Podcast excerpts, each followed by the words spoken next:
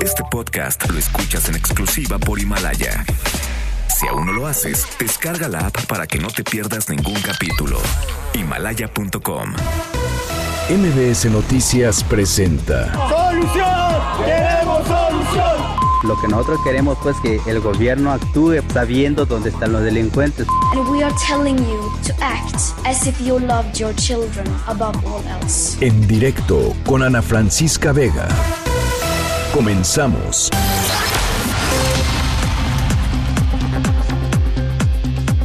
Las 5 de la tarde en punto, ¿cómo están? Me da muchísimo gusto que me acompañen. Estamos aquí en directo a través de MBS Noticias. Yo soy Ana Francisca Vega y hoy es lunes 30 de marzo de 2020. Gracias por acompañarnos en este arranque de semana. Saludo con muchísimo gusto a toda la gente que nos está escuchando desde Ciudad del Carmen, Campeche, a través de la mejor en el 100.5 de FM. Ahí estamos las dos horas completitas de 5 a 7. También saludo a la gente de Reynosa, Tamaulipas, que nos escucha a través del 1390 de AM por Notigape. Nuestras redes sociales, siempre abiertas, ya saben, para que podamos platicar. En Twitter me pueden encontrar como arroba Ana F. Vega, en Facebook Ana Francisca Vega Oficial, MBS Noticias, en todas las plataformas de redes sociales, así tal cual. Y por supuesto nos pueden ver y escuchar eh, en donde sea que estén alrededor del planeta en mbsnoticias.com, ahí estamos totalmente en vivo.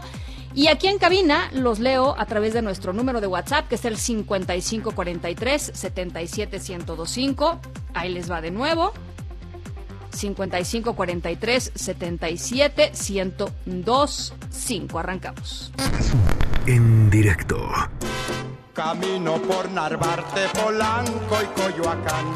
Mi anhelo de encontrarte me lleva al Medregal.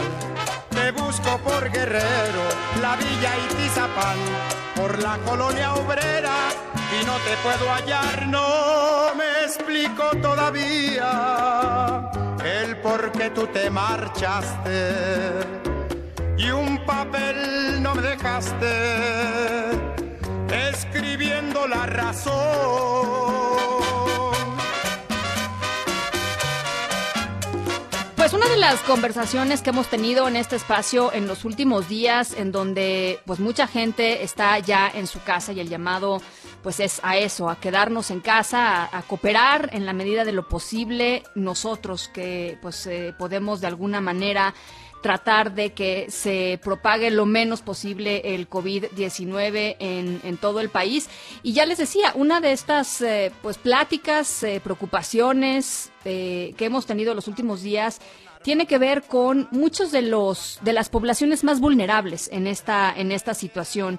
Eh, gente que está por ejemplo en prisión gente que está en situación de calle gente que no tiene agua todo el tema de violencia doméstica. Eh, todo lo que está sucediendo en esta cuarentena y en esta crisis sanitaria pues tiene una implicación mucho más aguda y mucho más eh, pues eh, sí diría yo eh, pues sí, preocupante en algunas de las de las poblaciones que pues que están algunos de los de los grupos socio, socio, sociodemográficos en México y una de las eh, iniciativas que está tratando de visibilizar esto y de hacer sobre todo algo por cambiar la situación de muchísimas personas en esta situación de mayor vulnerabilidad en esta crisis sanitaria es el día después. El día después ya lo hemos platicado aquí, eh, eh, han estado aquí con, con, nosotros un montón de veces. Es una plataforma que acerca a la ciudadanía con organizaciones para pues trabajar en cosas que eh, a todos nos importan por, cosas que tienen que ver con el bien común. Y en la línea de en directo está Paulina Sousa, coordinadora de vinculación en el día después con esta propuesta que es Mi barrio me respalda, Paulina. Gracias por, por eh, tomarnos la llamada. Platícanos un poquito de la iniciativa. ¿Qué tal, Ana? Muchas gracias y un saludo a todo el auditorio. Sí, justo como mencionas, esta iniciativa busca que aquellas personas que están, digo, pues paseando, todos la estamos pasando tremendo, ¿no? Sí, Pero hay sí. ciertos sectores de la población que la están pasando todavía peor justo algunos ejemplos son pues las personas que están en las prisiones no este personas que están eh, viviendo en la calle o que tienen su sistema inmunológico muy debilitado personas migrantes etcétera entonces nosotros lo que estamos haciendo en el día después a través de esta iniciativa de mi barrio me respalda es aglomerar todas estas luchas que se están haciendo en terreno, le digo luchas porque pues es gente que está defendiendo los derechos de estas otras personas que están súper vulnerables y necesitan ayuda, ¿no? Está, por ejemplo, eh, la organización que se llama El Caracol, que está haciendo brigadas para informar a las personas que viven en la calle sobre esta situación del coronavirus, porque pues ellos muchas veces no tienen forma de enterarse pues ni de las medidas de autocuidado, de lávate las manos y todo esto que nos repitan, porque pues no tienen un celular para ver en Facebook una infografía que te lo explique, ¿no? Entonces, están organizando brigadas para darles información, gel sanitizante, etcétera, y este y ellos necesitan manos, ¿no? O sea, necesitan cubrebocas y etcétera para que también sus brigadas se lleven de la manera este, más saludable posible. Claro. Entonces, así como este ejemplo, estamos trabajando con otras organizaciones, colectivos y movimientos sociales de distintas causas para ver qué necesitan y pues que las personas que estamos teniendo el privilegio, porque realmente es un privilegio de poder hacer trabajo en casa, no salir lo menos posible, pero que seguimos recibiendo una quincena, pues apoyamos de esta otra forma, ¿no? A la gente que está allá afuera, a la gente que no se puede quedar en casa, la gente que no tiene cómo protegerse y que además le está pasando muy mal. Entonces, esta, esta campaña de Mi Barrio Me Respalda, pues, además de otros materiales que tenemos preparados para que le echen un ojito ahí en nuestras redes sociales del día después, lo que estamos haciendo es crear un canal de concentración de todas estas distintas actividades que puedes hacer en tu casa para ayudar. Eh, estoy viendo aquí su página, eldiadespues.mx, y ahí pueden entrar justamente a ver todas las actividades, eh, porque, porque además está, lo que, lo que es muy interesante es que puedes literalmente elegir, ¿no? A quién, a quién ayudar, y eso también de alguna forma eh, motiva a que si tú tienes especial interés, por ejemplo, en migrantes o en niñez en situaciones vulnerables o en, pues sí, ¿no? en tratar de mejorar las situaciones en las prisiones, en fin, puedas aportar eh, eh, en algo que además a ti pues te, te interesa, te gusta, te parece que puedes sumar y creo que eso es muy interesante, ¿no? Sí, además, eh, justo como lo mencionas, no solamente hay un abanico amplio de los temas que nos pueden tocar más el corazón, sino que también cada quien decide el nivel de involucramiento que va a tener, porque cualquier acción que se haga está muy bien, cualquier granito de arena suma y el chiste es que entre todos y todas nos echemos la mano para salir adelante de esto. Por ejemplo, tenemos, compartimos una iniciativa que, reitero, no son nuestras, nosotros solamente comunicamos lo que se necesita allá afuera.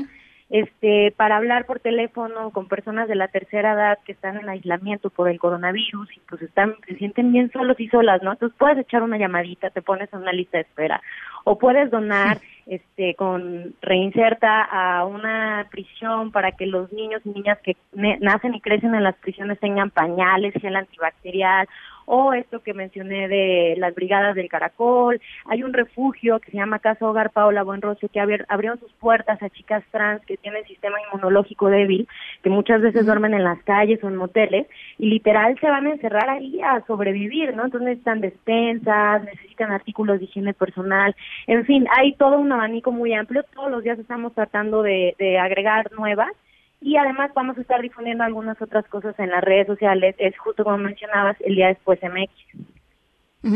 Entonces, eh, pues la invitación es a que entren. Ahí hay una partecita que dice Mi barrio me respalda, que es justamente esta iniciativa que aglomera, digamos, todas las actividades que distintas organizaciones están haciendo.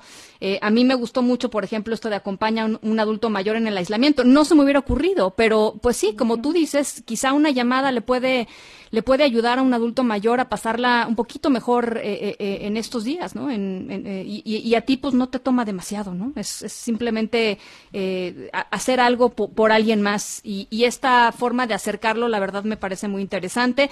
Eh, ahí está eh, el día después. Paulina, yo te agradezco mucho y ojalá podamos seguir en, en comunicación en las próximas semanas, porque además, pues como ya nos dijeron el fin de semana, esto está empezando para, para nuestro país y seguramente en las próximas semanas iremos identificando más claramente algunas de las necesidades más urgentes y más apremiantes de algunas de las poblaciones más vulnerables del país, ¿no? Sí, efectivamente, muchísimas gracias. Claro que seguimos en comunicación y además este, estaremos haciendo más actividades distintas de este, bajo este mismo canal, ¿no? Entonces igual estaría padre compartirlo con el auditorio. Pues eh, con muchísimo gusto por acá, por acá platicamos un poquito más adelante. Gracias. Gracias, hasta luego, buena tarde. Un abrazo, muy buenas tardes. Las 5 con 10, ahora sí arrancamos. Noticias en directo. La contingencia por coronavirus en México podría extenderse hasta, hasta septiembre. Esto lo adelantó el subsecretario de Promoción y Prevención de la Salud, Hugo López Gatel, al concluir la sesión del Consejo de Salubridad General hoy informó que a las 7 de la tarde se van a anunciar cómo es que se van a reforzar las medidas de higiene y de sana distancia en el país por el coronavirus. En unos minutitos más eh, tendremos toda esta información con nuestra compañera eh, Rocío, Rocío Méndez. Por lo pronto, vamos a recordar lo que dijo eh, Hugo López Gatel hace un par de días cuando, pues, literalmente llamó a la población. Dijo, esta es nuestra última oportunidad, hay que quedarse en casa. Es nuestra última oportunidad de hacerlo y hacerlo ya. Y esto requiere que de manera masiva nos restringamos y nos quedemos en casa. Por eso decimos directamente a la sociedad, a todos y cada una de los miembros de esta República, quédate en casa. Bueno, pues esta sesión se lleva, eh, ya les decía, se lleva a cabo dos días después de que el subsecretario de Salud anunció anunció esto y desde la una de la tarde estaban estaban reunidos allí en el Consejo de Salubridad General. Ya les decía, a las siete se van a anunciar nuevas medidas, además de hacer el corte de caja eh, de todos los días. Por lo pronto, en el corte de caja de ayer a las siete a las siete de la noche, eh, pues la las cifras de muertos son 20 personas aquí en México por COVID-19. Hay 993 casos confirmados de contagio y hay 2.564 personas sospechosas de contagio. El presidente López Obrador descartó eh, eso sí, obligar a la población a quedarse en casa. Hay muchísima gente que no, pues que no ha parado. El propio López Gatel decía eh, la hace un par de días, eh, el, sábado eh, por, la, por la tarde, que solamente ellos calculan que solamente el 30% de la gente ha, se ha quedado en casa, ha parado.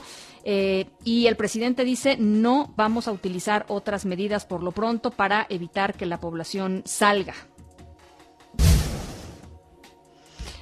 A partir de hoy, en la Ciudad de México se pueden tramitar créditos para microempresas afectadas por COVID-19. Usuarios eh, en Internet reportaron eh, fallas en el sistema. Adrián Jiménez, platícanos.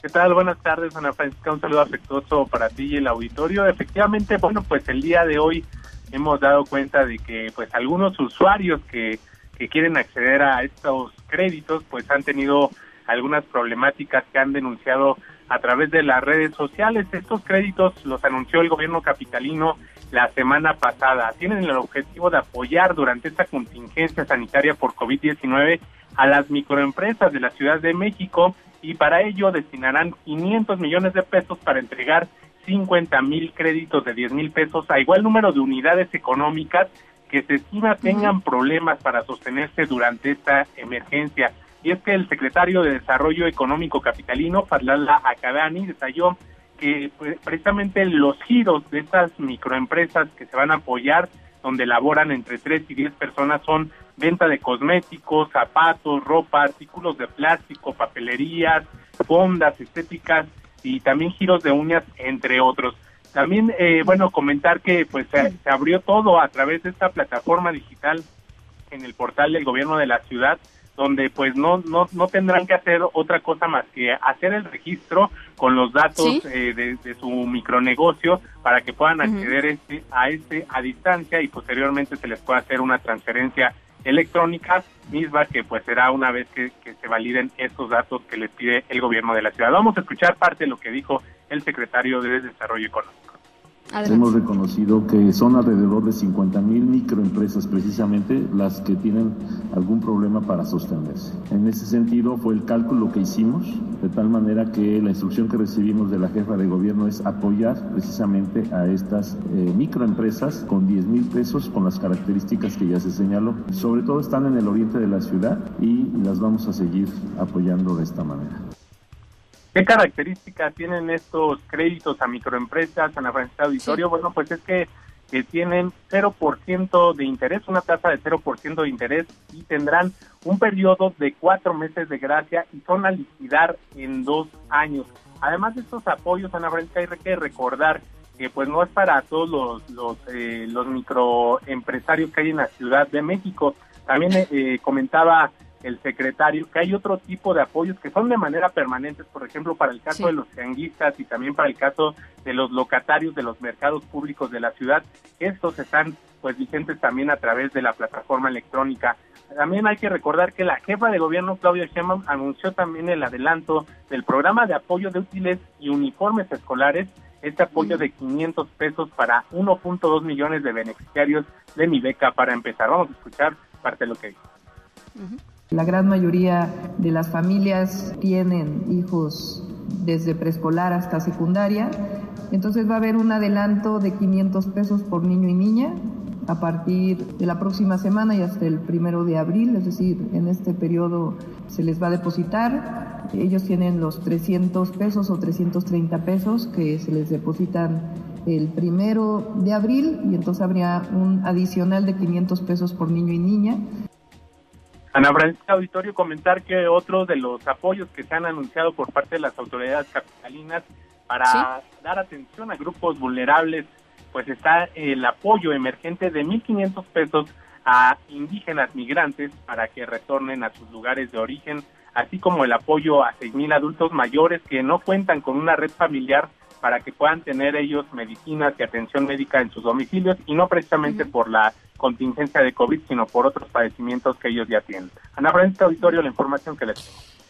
Adrián, y todos estos eh, microcréditos, todas estas políticas, todo esto que nos estás platicando, la gente que nos está escuchando, que quizá le interesan o que le interesan al tío o al primo, etcétera, ¿cómo le pueden hacer para, para entrar? Además de la página de internet, supongo que habrá alguna ventanilla, algún número telefónico que se pueda utilizar, no sé.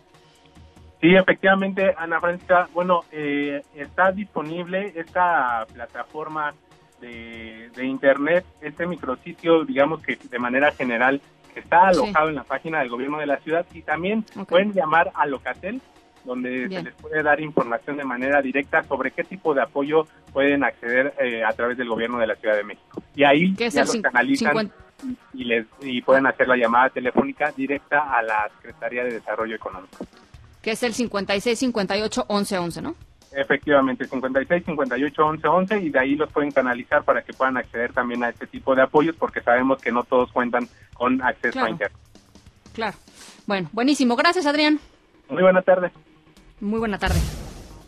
Bueno, pues eh, ahora sí tenemos en la línea a nuestra compañera Rocío Méndez con el reporte de la, em, de la del Consejo de Salubridad General, de la reunión del Consejo de Salubridad eh, General. Rocío, eh, buenas tardes, ¿cómo estás? Platícanos, ¿qué pasó? Ana, ¿qué tal? Reunidos por un par de horas a puerta cerrada, el Consejo General de Salubridad, encabezado por el presidente Andrés Manuel López Obrador, decidió fortalecer las medidas de contención dentro de estas jornadas de sana distancia prolongadas a nivel nacional ante la propagación del coronavirus. El subsecretario de Prevención y Promoción de la Salud, Hugo López Gatel, también recordamos, hasta el día de hoy vocero de estas acciones federales para combatir la pandemia, indicó que hoy por la tarde es importante que como ciudadanos estemos pendientes de las modificaciones. No adelantó absolutamente nada de lo que se va a formalizar a partir de las 19 horas. Sin embargo, hay posibilidades, dijo él, de que estas acciones reconviertan lo que hasta el día de hoy no se ha logrado, que la gente se guarde en sus casas. Como podemos observar, este lunes estuvo lleno de personas en las calles y es lo que no necesitan las autoridades sanitarias. En este sentido, se harán adaptaciones para hacer más efectiva la Jornada Nacional de Sana Distancia. En este sentido, el funcionario de salud destacó cuestionado si acaso como le planteábamos, habría posibilidad de que ya se anunciara una tercera fase ante la pandemia del coronavirus. Él insiste en que no, posiblemente esta decisión esté cerca. Lo que sí es real es que vislumbran si logran hacer eficaces todas estas acciones de que la gente se guarde en casa y baje el riesgo de contagio, que la epidemia se alarga, incluso prolongarse por allá de septiembre. Vamos a escuchar. La instrucción del presidente es seguir trabajando de acuerdo al plan fundamentado científica y técnicamente. Y lo que nos dice es no distraigan el rumbo, sigan trabajando con estas medidas en el momento oportuno. Y este es el momento oportuno, quedarse en casa. Si tenemos éxito, vamos a tener una epidemia larga. Eso parece contrario a la intuición. Uno generalmente piensa que el éxito es reducir el tiempo de la enfermedad. Aquí el éxito es no tener demasiadas personas enfermas al mismo tiempo. Ahora, se hicieron dos llamados por parte de López Gatel. Uno, estar pendientes del mensaje de las 19 horas y dos, permanecer en espacios cerrados lo más que se pueda. Es el reporte al momento. Rocío, ¿el mensaje de las 7 de la noche va a ser él? Sí. tenemos entendido que serán los representantes de lo que se conoce como el Consejo General de Salubridad.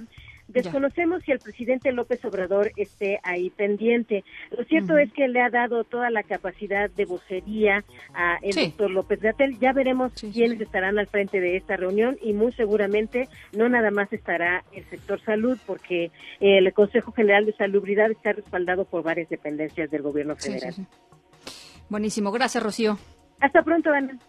Buenas tardes. Y ante rumores en redes sociales sobre la suspensión de clases hasta septiembre, el secretario de Educación Pública Esteban Moctezuma desmintió esta información y dijo que la única que la única fuente oficial sobre cambios de fechas en la escuela es la Secretaría de Educación Pública y que todavía no están eh, pues, decidiendo nada al respecto del calendario escolar para este para este ciclo 2019-2020. Y durante el fin de semana y este lunes, diferentes hospitales del Estado de México tuvieron protestas porque acusan falta de insumos para atender la emergencia eh, sanitaria. Juan Gabriel González, te saludo con mucho gusto hasta Toluca, en el Estado de México. Platícanos. ¿Qué tal, Ana Francisca Auditorio? Muy buenas tardes. Efectivamente, inicio con esta información. El Estado de México ya llegó a 119 casos positivos de COVID-19, con saldo de tres fallecidos, incluido el ciudadano residente de la Ciudad de México, que pereció la semana pasada en el hospital de Ixtapaluca. El sistema de salud eh, de la entidad también tiene registro de 161 casos sospechosos y las pruebas han dado negativo en otras 281 personas. Es el último reporte de hace aproximadamente 20 minutos. Al mismo tiempo, y como bien lo dice Ana Francisca, han arreciado las protestas de personal médico y de enfermería en diferentes hospitales y clínicas de la entidad. El fin de, fin de semana pasado y este lunes, los hospitales Adolfo López Mateos y Mónica Pretelini, ubicados en Toluca, registraron inconformidades por la falta de insumos para afrontar la emergencia sanitaria. Estas manifestaciones se replicaron en las últimas horas en centros de salud como Lerma, Valle de Bravo, Jalatlaco y Xonacatlán, donde enfermeras reclamaron que ni siquiera tienen personal de limpieza y menos una botella de gel antibacterial. Así lo manifestaron. Hacemos un llamado a nuestras autoridades federales, estatales y municipales para que tomen cartas en el asunto y nuestros centros de salud estén con lo mínimo necesario, gel antibacterial, jabón, cubrebocas. Somos los soldados de la salud, pero nos mandan a esta, a esta guerra de esta enfermedad sin armas para poder nosotros afrontarla. Pues así lo dijeron soldados sin fusil. A su vez, eh, decirte que alcaldes ya empiezan a informar a través de sus cuentas oficiales de redes sociales sobre los casos positivos en sus respectivos municipios. Es el caso de Santiago Tianguistenco, de San Mateo Atenco, Calimaya y Xonacatlán, todos del Valle de Toluca, que durante ayer domingo y hoy lunes han dado a conocer que tienen ah, por lo menos un caso de coronavirus respectivamente en sus demarcaciones. Es, hace unos eh, minutos también el gobernador Alfredo del Mazo Maza anunció una serie de medidas en materia de seguridad pública durante el tiempo que dure la contingencia, además de todos los elementos policíacos y la fiscalía que estarán trabajando de manera normal, se advirtió que todo aquel ciudadano que incurra en saqueos o desmanes sobre zonas comerciales o tiendas de autoservicio recibirían hasta siete años de prisión, claro, siempre y cuando sean detenidos. Ana Francisca, el reporte que tengo. Muchísimas gracias, Juan Gabriel. Buenas tardes. Gracias, muy buenas tardes. En unos minutitos voy a platicar con Edith Mújica, presidenta de la Comisión Interinstitucional de Enfermeras de Jalisco, porque, como ven que han estado las enfermeras de, Jalisco, eh, han estado siendo eh, objeto de actos de discriminación porque la gente dice que son un riesgo de contagio. Imagínense nada más esta gente que está pues literalmente en el frente de batalla, eh, en la primera línea de batalla. Los que más en estos momentos son los verdaderos héroes por estar haciendo frente a una emergencia con muy pocos insumos, con muy pocas cosas. Bueno, pues voy a estar platicando, voy a estar platicando con ellas. En otros, en otros asuntos, la Organización Mundial de la Salud advirtió que de seguir el actual ritmo de expansión del coronavirus, a mediados de esta semana se podría alcanzar el medio millón de contagios a nivel global. Hasta ahora hay 37 mil personas muertas, más de 700 mil casos confirmados eh, globalmente. Esta es la voz del director de la OMS, Tedros Adhanom La pandemia de COVID-19 está probando severamente los sistemas de salud en muchos países. La creciente demanda de instalaciones y de atención médica amenaza con dejar a algunos sistemas de salud sin capacidad de funcionar de manera efectiva. Rompiendo el protocolo sanitario, porque dijo que no era robot, por cierto, el presidente López Obrador saludó de mano a Consuelo Loera, la mamá de Joaquín El Chapo Guzmán durante su gira por Badiraguato, Sinaloa, el fin de semana. Eh, esta mañana, eh, así fue como el presidente se refirió a este hecho que está de más decir, pues ha causado una enorme, enorme, enorme polémica. Pues ella envió una carta, miren, no tenemos nada que ocultar, no hay nada que pueda avergonzarnos, ni a ella ni a mí. Ella tiene todo el derecho, como madre, de defender a su hijo.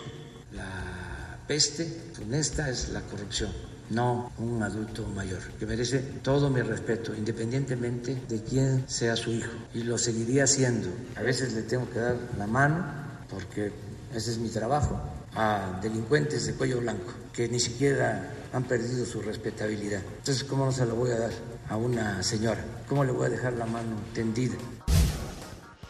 Bueno, pues nada más, eh, qué bárbaro. Vamos a estar platicando un poquito más adelantito sobre, sobre esto, ¿no? ¿Qué fue, qué, qué es lo que nos dice eh, que, que, el presidente pues haya, haya hecho esto? Y nada más recalcar, en Estados Unidos hay 19 mil presos mexicanos. Este Joaquín El Chapo Guzmán es uno eh, y pues no todos tienen la fortuna de que el presidente salude a su mamá, ni de que reciban una carta para intervenir y para que ella pueda viajar humanitariamente a visitarlo, en fin. Está, está complicada, complicada esta situación y la interpretación, lo que dice, lo que dice, eh, que el presidente haya decidido hacer algo así. Además, después, eh, pues ya les decía, dijo que que pues no era robot y que a él le cuesta mucho trabajo eso de, de, no saludar, que es una falta de respeto si uno no saluda en plena contingencia sanitaria, cuando nos dicen que pues literalmente guardemos la sana distancia. Hace unos momentos, la Secretaría de Relaciones Exteriores confirmó que ya despegó de Cusco, Perú, el avión que transporta a Etel Trujillo. Platicamos con ella aquí, eh, con su hijo, perdón, la semana pasada. Eh, esta mexicana que dio eh, positivo a coronavirus junto con su esposo Alonso Trujillo. Él murió, él murió allá en, en Perú. Van a hacer una escala en Lima y después se dirigirán a Mérida, Yucatán, de donde son originarios. Y en una semana van eh, casi 100 detenidos en la capital por robos y saqueos a tiendas. Juan Carlos Alarcón, platícanos de qué se trata. Efectivamente, gracias. Eh, muy buenas tardes, Ana Francisca. En la primera semana del operativo de seguridad en tiendas comerciales en 12 alcaldías, la policía capitalina detuvo a 96 personas por robo de mercancía en diversos establecimientos comerciales.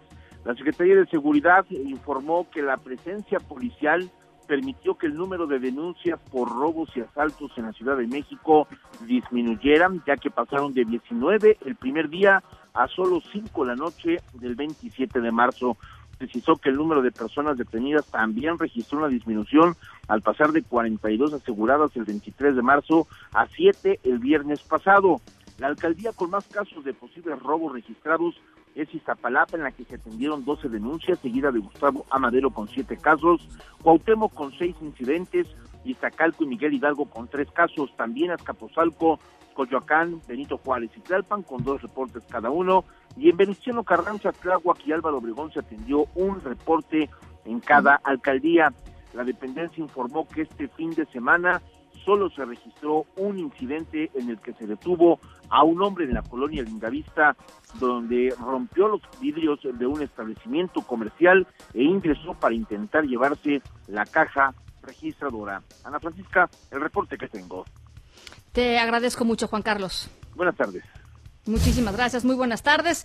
Gracias a toda la gente que nos está escribiendo a través de nuestro número de WhatsApp 5543 77125. Va otra vez, 5543 77125. Guillermo Galindo dice, Ana, excelente inicio de semana. ¿Tendrás idea de qué es lo que comunicará el presidente esta tarde-noche? Eh, y, y Fíjate, eh, Guillermo, que la siguiente parte de tu mensaje no la voy a leer porque justamente no vamos a difundir rumores. Eh, no vamos a difundir rumores. Eh, lo que dice el secretario de, eh, de Salud, eh, Hugo López Gatel, es que se van a, anunciar nuevas medidas para que la gente pueda guardarse en casa. La, información es y la petición eh, es quédate en casa. así es que te agradezco mucho que nos escuches. Eh, pero no hay nada con respecto a lo que nos estás, lo que nos estás diciendo. Eh, por supuesto, eh, y lo responsable es, es no, no, no diseminar información que no está comprobada, ni rumores, por supuesto. Carlos Bataller dice, Ana, excelente tarde, estoy atento para escuchar la historia sonora. En un ratito más, Carlos va a arrancar nuestra, nuestra historia sonora. Perdón, dije, eh, dije secretario, subsecretario, el vocero en esta crisis. Gracias, eh, Karime López, por hacérmelo notar. Las 5 de la tarde con 30 minutos, vamos a la pausa al regresar. Una enfermera allá en Jalisco, en la, pues en la primera línea de batalla. ¿Qué es lo que nos tiene que decir? Vamos a la pausa. Medidas preventivas ante coronavirus. ¿Qué medidas básicas de precaución debemos tener ante la propagación internacional del coronavirus? La Organización Mundial de la Salud emite las siguientes recomendaciones.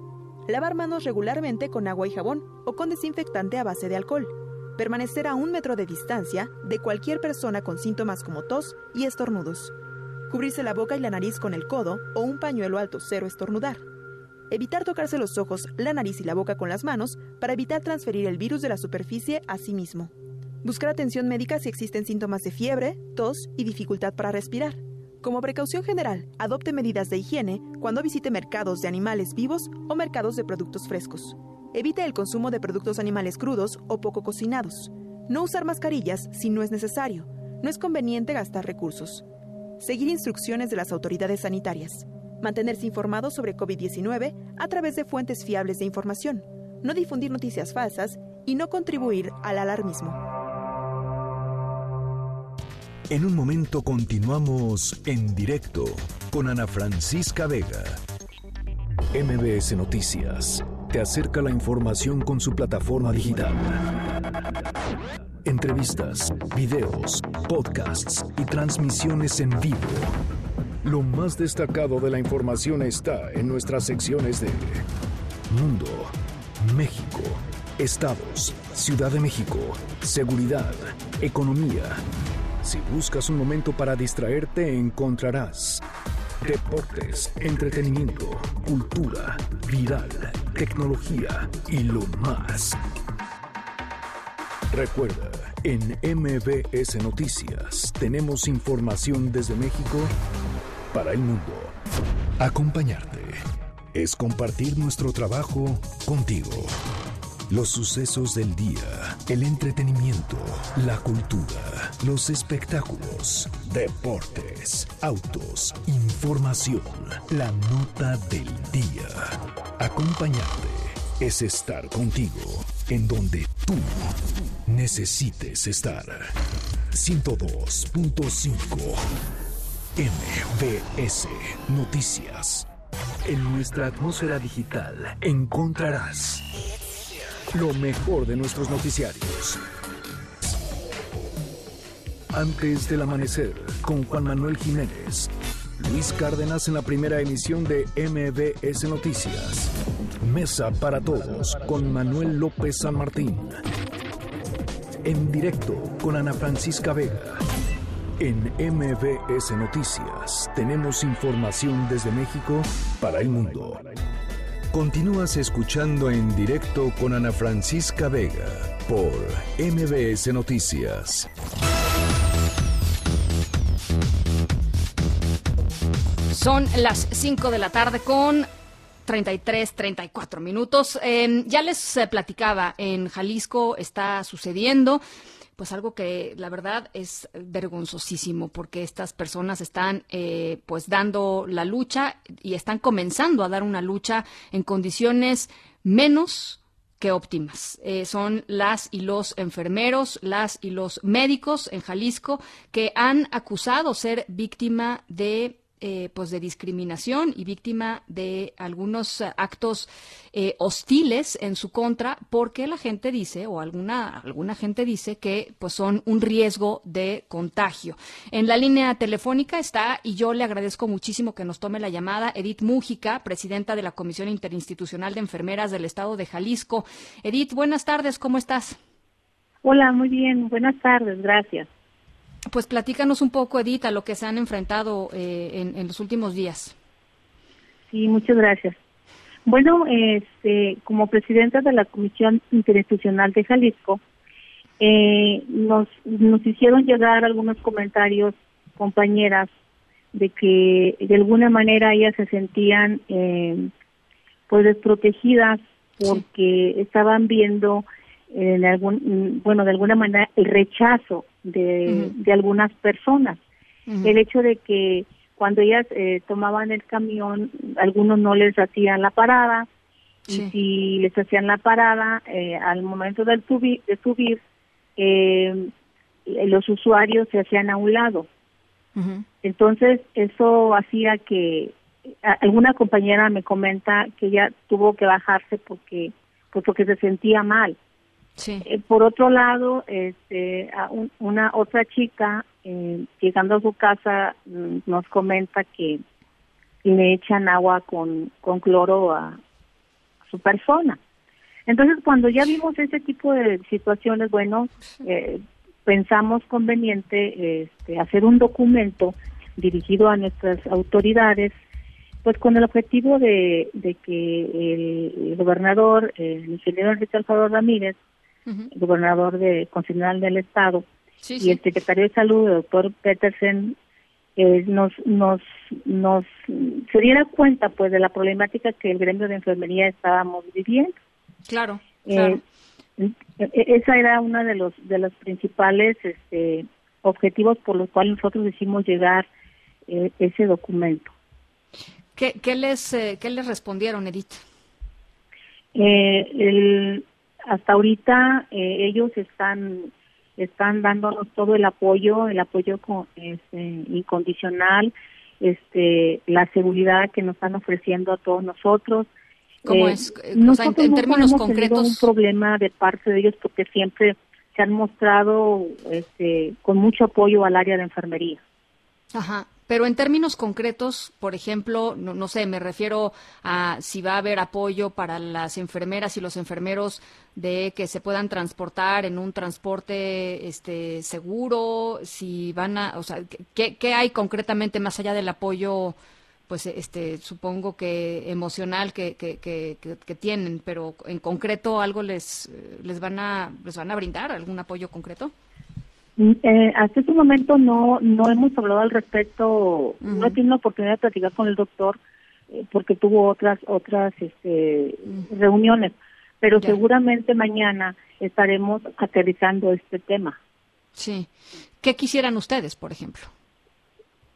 Bueno, nosotros lo, lo que queremos es de que la, eh, que la autoridad dé a conocer a la ciudadanía del gran compromiso que enfermería tiene en estos momentos de contingencia. Claro. Y, que esto es a nivel a nivel mundial. Sí. Tomando en cuenta que nosotros somos la fuerza de trabajo más grande del sector salud y que en estos momentos críticos este lejos de que de que la ciudadanía nos tenga esa ese, recelo, esa desconfianza, es todo lo contrario. Estamos para apoyarles, para cuidarlos. Nosotros como enfermeras somos un gremio que pese a cualquier circunstancia estamos preparadas para servir a la sociedad. Somos personas que jamás dejaremos solos a nuestros pacientes porque somos profesionales y tenemos una ética. En este en este momento el personal de enfermería está haciendo todo lo humanamente posible por por desempeñar su trabajo pues de la mejor manera. Muchas veces anteponemos este incluso el bienestar de los pacientes al de nuestra propia familia.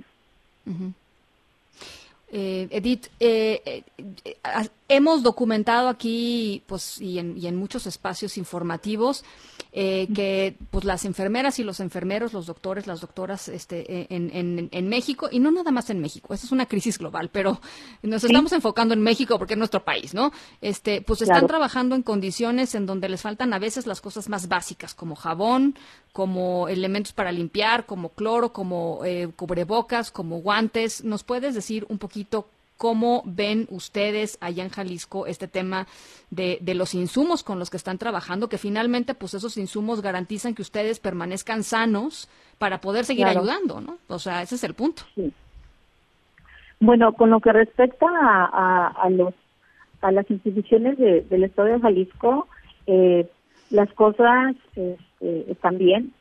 Eh, hay algunas deficiencias en cuanto a, a, al IMSS y al ISTE, pero mm, creo que a estas alturas del partido se les está votando de lo mínimo indispensable. Sí. Entonces no estamos no estamos mal.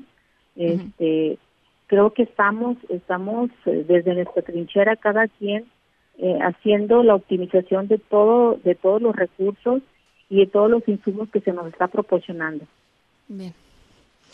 Bueno, Edith, pues vamos a continuar con este con este tema. Sí me parece muy preocupante que algunas eh, algunas compañeras y compañeros eh, eh, tuyos te hayan reportado esto, ¿no? Este que, que, vecinos le arrojaron agua con cloro a una enfermera, que en las unidades de transporte público no se pueden subir o que los bajan porque temen a contagios. En fin, vamos a seguirlo muy de cerca y ojalá podamos platicar en unas semanas más, Edith. Muchísimas gracias por lo pronto.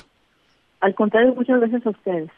Y pendientes, por supuesto, eh, Edith, de lo que concretamente ofrezca eh, el estado, el gobierno del estado de Jalisco, ¿no? Porque creo que también es importante que, ¿no? Que más allá de, pues de la, de las, de las palabras, pues, este, si hay alguna necesidad muy específica, pues se pueda, se pueda cumplir con ella. Gracias, Edith. Para servirte. Hasta luego. Muchas gracias. Edith Mújica, presidenta de la Comisión Interinstitucional de Enfermeras del Estado de Jalisco. ¿Cómo ven? O sea, vecinos arrojándole agua con cloro a una, a una enfermera. Es que es de verdad de no creerse. Esta, esta gente está en la primera línea de batalla. Al revés, todos los mexicanos tenemos que estar pendientes y exigiendo que tengan todo lo que necesitan para trabajar bien. Por eso yo decía, ¿qué medidas concretas? Si se necesita transporte público, pues transporte público para que no tengan que ir en transporte, eh, perdón, si se necesita transporte privado, pues que no tengan que ir en el transporte público eh, atenidas a, horas que de pronto no son las horas en donde ellas entran y salen. En fin, eh, cosas que están sucediendo en otros lugares del mundo y que creo que son realizables y sobre todo creo que es importantísimo que todas estas personas personas que son los que se dedican a cuidar de nuestra salud, pues en esta circunstancia que es, eh, es grave y en esta circunstancia en el que nos, nos piden a todos el máximo de, de cooperación, pues por parte de las autoridades también se cumpla con lo mínimo indispensable para que ellos puedan hacer su trabajo. En directo.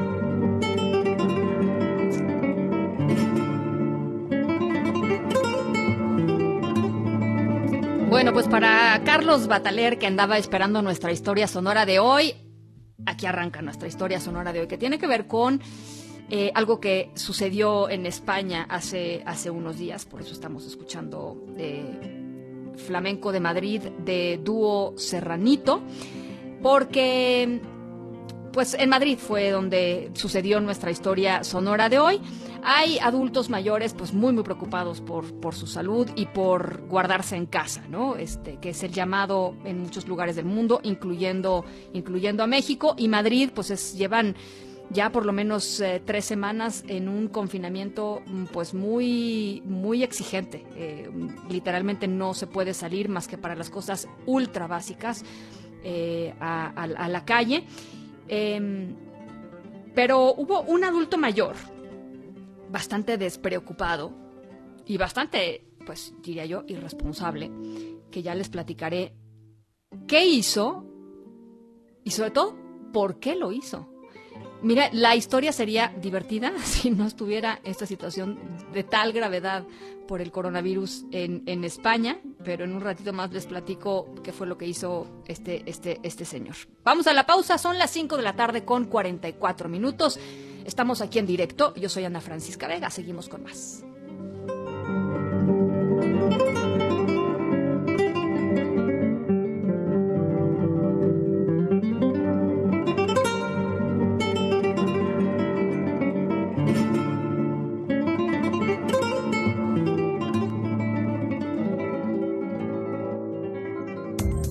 Directo con Ana Francisca Vega por MBS Noticias. En un momento regresamos.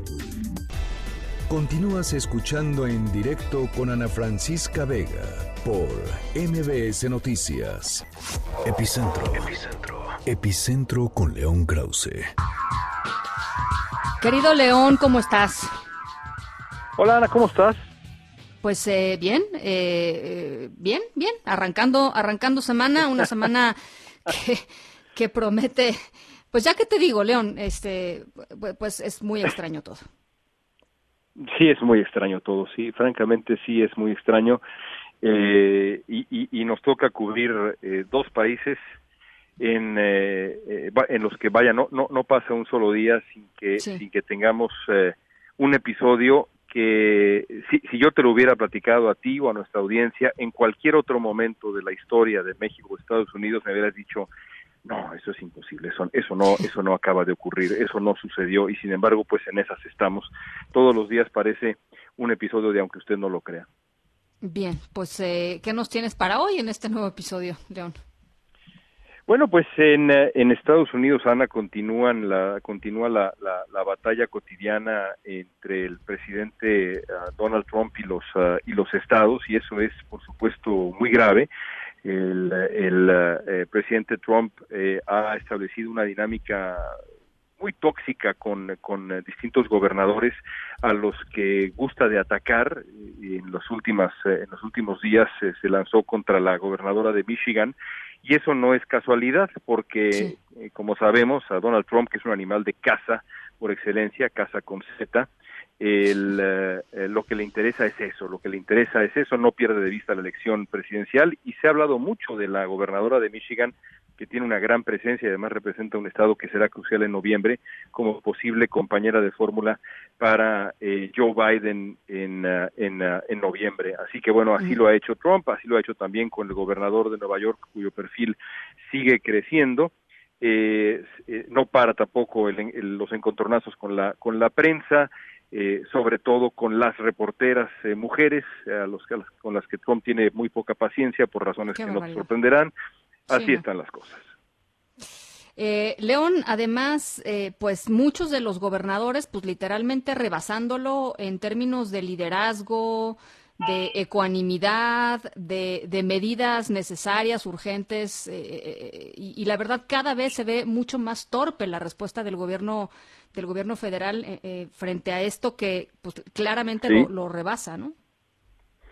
Sí, además, eh, eh, Donald Trump insiste en eh, refugiarse en datos alternativos sí. que eh, todos los días se, se, demuestra que son falsos. Es decir, Trump uh -huh. insiste, por ejemplo, en que no existe una, un, un, una, una crisis en la aplicación de pruebas en Estados Unidos. Toda la evidencia señala exactamente lo contrario, pero pues con eso se está teniendo que lidiar en Estados Unidos con un hombre que ocupa el puesto que ocupa, que da conferencias de prensa todos los días y que en esas conferencias de prensa no admite cuestionamientos que él considera eh, incómodos y que eh, eh, tergiversa la, la, la, la evidencia, la historia a su contentillo. Es francamente riesgosísimo, sobre todo en la situación actual, con los casos subiendo todavía de manera clara en Nueva York, eh, uh -huh. historias de horror en los hospitales, de hospitales que se han quedado sin, sin mascarillas, eh, y estamos hablando, insisto, de Estados Unidos, no estamos hablando de una, de una república bananera, a, aunque de pronto parece que sí lo es. Ahora, eh, lo habíamos platicado la semana pasada, León, eh, los, ah, los índices de aprobación del presidente Trump habían estado subiendo, como suben generalmente en medio de las crisis, ¿no? De, eh, en Estados Unidos hay como, como pues, mediciones muy claras en términos de crisis y liderazgo del presidente. La gente prefiere este, continuar, digamos, en, el mismo barco. Pero tú, en la columna que, que publicas hoy en el Universal, dices que si, si esto continúa, continúa, digamos, por, por, por donde va, por esta avenida por donde va, eh, eh, no va a ser tan fácil la reelección para Donald Trump. No, no va, no va a ser. Yo creo que hoy por hoy lleva las de, lleva las de perder, pero sobre todo lleva las de perder por su propia incapacidad y porque la, la realidad va a ser brutal. Es decir, el, el mejor escenario para Estados Unidos eh, es alrededor de 100 mil o 200 mil muertos. Eh, decía una de las especialistas que rodean al propio presidente Trump que si Estados Unidos hace todo de manera perfecta, atención, de manera perfecta, eh, el, el, número rondará los 200 mil fallecidos, es decir, esto podría subir hasta el millón de fallecidos en, en otros escenarios. Y creo que será muy difícil que Trump le dé la vuelta a eso, sobre todo habiéndose equivocado como se equivocó al principio del manejo de la crisis y además lo, lo sigue haciendo. Pero si no fuera Trump, Ana, la crisis habría fortalecido a otro presidente hipotético, porque eso es lo que pasa generalmente, como tú misma lo describes. Así que yo creo que esto no se va a definir, sino en términos casi beisbolísticos, esto no se va a acabar sino hasta que se acabe y los demócratas tienen que tener los ojos bien abiertos para que Donald Trump eh, no, no, no imponga una narrativa falsa, mentirosa, pero que le convenga políticamente. Totalmente de acuerdo. Pues lo iremos viendo las próximas semanas. León, por lo pronto te mando un abrazo. Cuídate mucho y también nuestra audiencia, por favor. Igualmente, muy buen, muy buen arranque de semana. Son las 5 de la tarde con 52 uh, minutos. Vamos a eh, la pausa. Regresamos. En un momento continuamos en directo con Ana Francisca Vega. Continúas escuchando en directo con Ana Francisca Vega por MBS Noticias. Son las 5 de la tarde con 55 minutos. En los últimos días hemos eh, leído y hemos compartido también a través de estos micrófonos llamados que se le han hecho al presidente Andrés Manuel López Obrador y a pues al gobierno federal y a los gobiernos de los estados también, por supuesto, para eh, eh, implementar una política pues que tenga como foco o, uno de los focos proteger a las poblaciones más vulnerables en, este contexto de, pandemia, porque son las eh, poblaciones más vulnerables las que pues, van a sufrir más eh, muchas de las consecuencias que ya estamos viendo. Eh, unos de ellos son nosotros, esta organización política, y en la línea telefónica está con nosotros Mauricio Merino, miembro del Consejo Ejecutivo de nosotros. Mauricio, te agradezco mucho estos minutitos. Al contrario, gracias a ustedes por la llamada, a tus órdenes. Pues nada, quisiera saber un poco eh, cuál es el llamado que le hacen desde nosotros al presidente López Obrador y sobre todo me llamó mucho la atención este asunto de ir cerrando los márgenes de discrecionalidad en las políticas que se implementan porque la discrecionalidad lo único que trae es ineficacia en las políticas públicas finalmente cuando, cuando las van implementando, ¿no? Sí, mira, lo primero que hay que reconocer es que a todos nos cogió con los dedos tras la puerta, también al gobierno. Estaba saliendo el gobierno mexicano de una crisis de abasto de medicamentos cuando vino encima esto del coronavirus. No se ha resuelto del todo la crisis de abasto de medicamentos y ya tiene este problema mayúsculo. Este problema es inédito. Este sí, como todos sabemos, es de unas dimensiones históricamente no habíamos conocido en el mundo ni en México. Bueno, eh, eh, el sistema de salud eh, no alcanza para resolver la crisis, necesita el gobierno de un enorme respaldo del conjunto de la sociedad. Y ese respaldo se tiene que desarrollar en tres planos. El primero es siendo muy cuidadosos con el contagio, de eso ya se ha hablado mucho, quédate en casa, el segundo es hacer todo lo posible porque haya la mayor solidaridad con las personas que se contagien y que deben tener acceso a un tratamiento adecuado. Y para eso, insisto, el sistema de salud no se puede dar abasto en las condiciones actuales. Y por último, pero no al último, es muy importante entender que las consecuencias económicas de esta crisis van a ser muy potentes, muy fuertes. Ya lo están siendo para las personas que tienen eh, eh, su vida eh, basada en la calle, que reciben ingresos directamente de la actividad que realizan día con día. Y esto ya está siendo devastador ya estos días para esas personas. Y son, y son 30, y son 30 millones. Ha eh, recomendado al Consejo de Salubridad General es que no se limite a dictar medidas sanitarias, que tome las atribuciones que la Constitución le otorga y, y de inmediato provea información uniforme a todos toda la velocidad, veracidad y todas las bases de datos disponibles para que todos sepamos en dónde estamos parados y que convoque a toda la sociedad, independientemente de partidos, amistades, conservadores o no, ese discurso está haciendo ruido en este momento, y nos pongamos de acuerdo ya para atender la crisis económica que se nos dio encima. Eh, que, además lo hemos platicado aquí eh, en este espacio. La semana pasada eh, nos decía Ricardo Fuentes Nieva, director de Oxfam México, son más de 30 millones los mexicanos que viven al día. Pues para esas personas, evidentemente, de entrada, ¿no? Este, por supuesto, para, para muchos más que viven cerca, cerca de la línea de pobreza, pero son 30 millones los que viven al día. Sí, según la encuesta nacional de ocupación y empleo del INEGI, eh, eh, resulta que eh, el 14, casi el 15% de la población económicamente activa efectivamente recibe sus ingresos de lo que trabaja al día, pero 36% de lo que trabaja en la semana. Y no hay que olvidar que el 61% trabaja en la informalidad, o sea, no se puede ir a su casa y esperar que le van a seguir pagando su cheque sueldo, porque no hay sueldo. Sus ingresos dependen de todas estas personas que acabo de, listar, o sea, la mayoría del empleo en México, la mayoría, más del 50% del empleo en México, depende de lo que va ganando. Si no somos solidarios con estas personas, si no nos organizamos de inmediato, y si seguimos suponiendo que alcanza con los programas sociales actualmente diseñados por el gobierno de la República para paliar esta crisis, la vamos a convertir en una crisis social y la vamos a convertir en un rechazo generalizado a la política nacional. Nadie quiere una crisis política, nadie quiere una crisis social. Para paliarlas necesitamos ponernos de acuerdo de inmediato.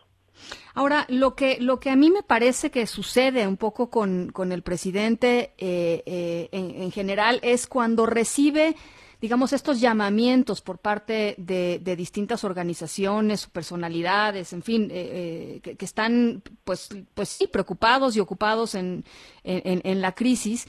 un poco es si no, si no están o si no van conforme a lo que él piensa y, a lo que él ha planteado, pues simplemente los desacredita y los tacha de pues de conservadores, bla, bla, bla, y, y, y, no retoma, digamos. nosotros, que firma esta carta, nosotros este movimiento al que orgullosamente pertenezco, el Consejo Asesor está formado por Cuauhtémoc Cárdenas, Tolosa, el ingeniero Cárdenas que lo preside, Clara Hussitman, Jan Meyer, José Ramón Cosillo, Luis Raúl González Pérez, Marta Lamas, Rosa, María Seco y Silvia Molina. Sí, sí, no, bueno. Yo quisiera saber si el presidente va a descalificar este grupo de plano como conservadores, lo dudo.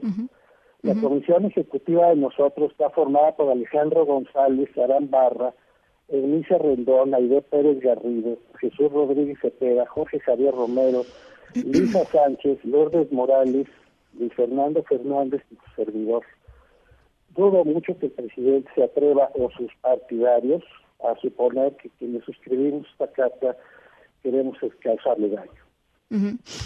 Bueno, pues vamos a ver cuál es su respuesta. Por lo pronto, ahí está. te agradezco mucho, Mauricio, estos minutitos y muy, muy buenas tardes. Abrazo mucho. Hasta luego. Gracias, Mauricio Merino, miembro del Consejo Ejecutivo de nosotros. Ya lo escucharon, esos son los llamados que hacen ellos. En nuestras redes sociales, por cierto, les comparto la carta, es una carta breve eh, al presidente López Obrador con, con, tres o cuatro puntos este, muy, muy específicos de lo que ellos creen desde su perspectiva que tiene que suceder con, eh, pues con, con, la política, urgentemente la política hacia eh, pues el coronavirus, hacia esta pandemia. En directo.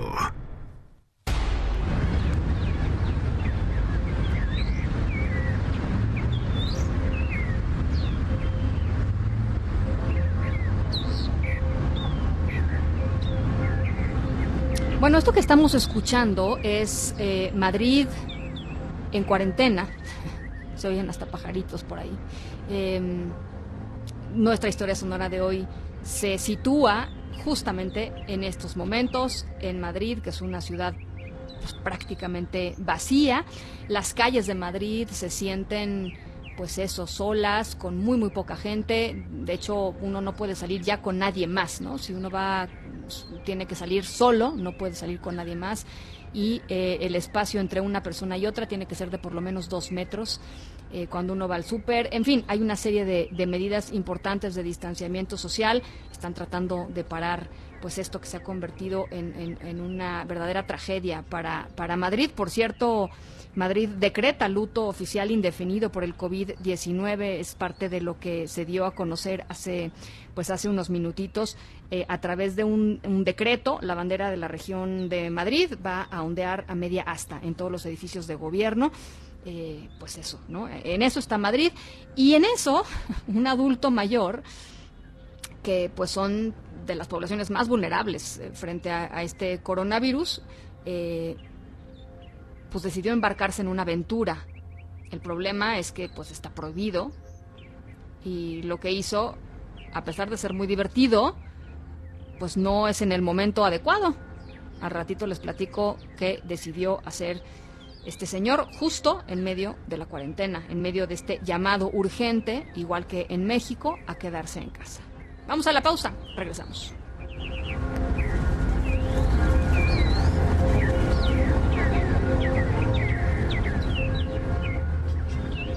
En directo con Ana Francisca Vega por MBS Noticias. En un momento regresamos.